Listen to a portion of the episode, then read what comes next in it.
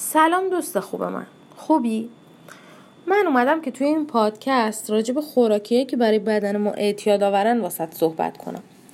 خوراکی های مثل قهوه، مثل شکلات، مثل شیرینی خامه سیب زمینی سرخ کرده و خیلی چیزای خوشمزه دیگه که روزانه ما اونا رو مصرف می‌کنیم و خیلی هم بهشون علاقه داریم و در واقع بهشون اعتیاد پیدا کردیم و هیچ میلی هم به ترکشون نداریم.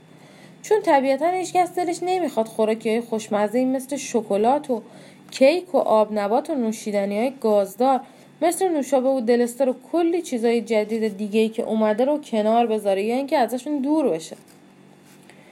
من قصدم اینه که توی این پادکست برای تو که دوست خوب منی توضیح بدم.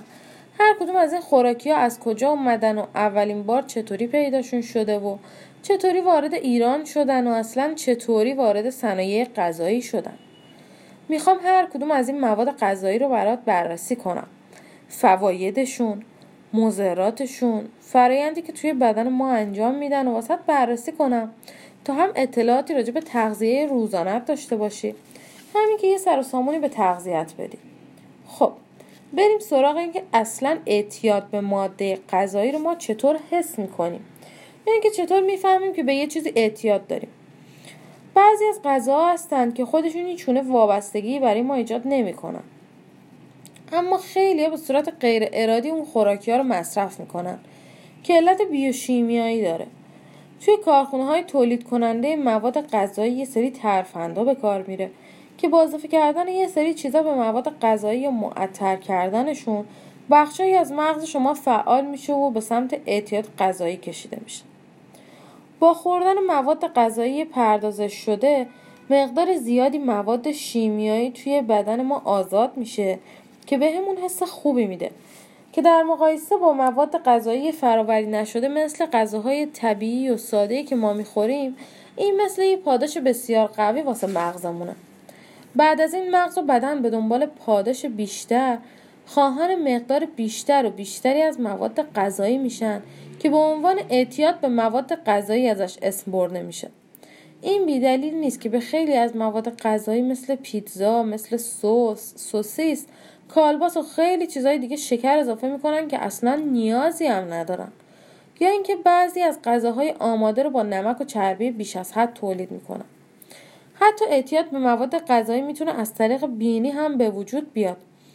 بو از طریق عصبهای بینی به مغز می‌رسه و ایجاد لذت می‌کنه. خب حالا دیگه می‌دونی وقتی میگم اعتیاد به مواد خوراکی منظورم دقیقا چیه؟ حالا می‌خوام واسط اولین ماده غذایی که بعد از گفتن اعتیاد به ذهن هر کسی می‌رسه رو بررسی کنم. از زمان پیدایشش تا الان که توی دست من و تو به هزاران شکل وجود داره. قهوه. بذار قبل از شروع کردن یه سری آمار بهت بدم. می‌دونی که قهوه بعد از نفت دومین ماده تجاری و دومین نوشیدنی پرمصرف بعد از آبه؟ می‌دونی از هر چهار نفر در جهان یک نفر به طور مستقیم و غیر مستقیم با قهوه سر کار داره؟ می‌دونی حدود چهل درصد قهوه جهان توی برزیل کاشته میشه؟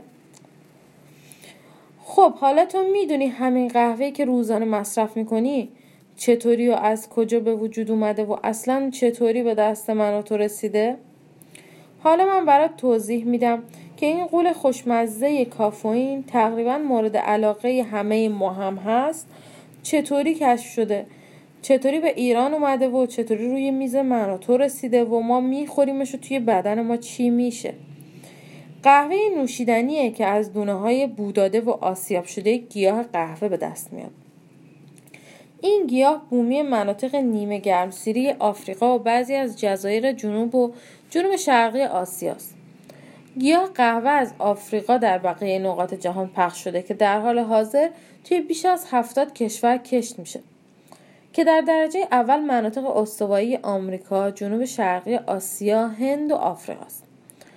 اولین نشونه های قهوه توی قرن یازدهم توی اتیوپی مشاهده شده. اونطوری که توی منابع گفته شده یه چوپان اتیوپیایی به اسم کالدی دیده که گوسفنداش بعد از خوردن برگهای یه درخت عجیب و جدید و میوه قرمز رنگ و خاصش انرژی دو برابری پیدا کردن چوپانم میره و چند تا از آبدای شهر رو میاره و درخت رو بهشون نشون میده. یکی از آبدها هم داوطلبانه از میوه های قهوه می‌خوره و می‌بینه که مدت بیشتری بدون کسالت و خستگی مش... می‌تونه مشغول عبادت باشه. بعد از مدتی هم مردم قبیله گالا میوه اون درخت و با روغنهای حیوانی مخلوط کردن که باعث افزایش انرژیشون می‌شد. سالها بعدم یعنی حدود قرن دوازده میلادی بوده که برای اولین بار قهوه به شکل یه نوشیدنی توی اتیوپی مصرف شده. از نظر واژه شناسی هم قهوه عربی شده واژه کفا یا کافا که در اصل اسم یه منطقه یا شهر توی جنوب غربی اتیوپیه. فرهنگ نویسای عرب میگن واژه قهوه در اصل اسم نوع شراب بوده که بعدها روی این نوشیدنی گذاشته شده. و همچنین میگن ریشه این واژه فعل قها یعنی بی اشتها بودنه. چون در گذشته تصور بر این بوده که این مایه باعث بی اشتهایی میشه. حکیم ابو علی سینه هم حدود هزار سال قبل توی کتاب خودش شرح جامعی در مورد قهوه آورده که البته ایرانی ها اون زمان بهش بونو می‌گفتن و بو علی هم از همین واژه استفاده کرده. خب اینم از اولین نشونه های قهوه که چطوری کشف شده.